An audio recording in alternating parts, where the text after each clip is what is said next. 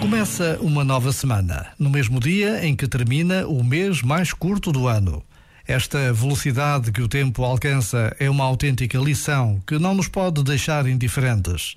Cada dia merece ser vivido por inteiro, aproveitado no melhor dos sentidos e não gasto sem sentido nenhum.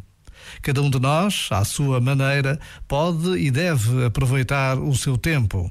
Seja o tempo que está ocupado com o trabalho, os estudos, as obrigações, seja o tempo livre ou menos cheio. Como se costuma dizer, se precisares de pedir algo a alguém, pede a quem já tem a vida muito ocupada. Por vezes, basta a pausa de um minuto para nos decidirmos a tornar o dia de hoje diferente. Afinal, é isso que Deus espera de nós. Este momento está disponível em podcast no site e na app.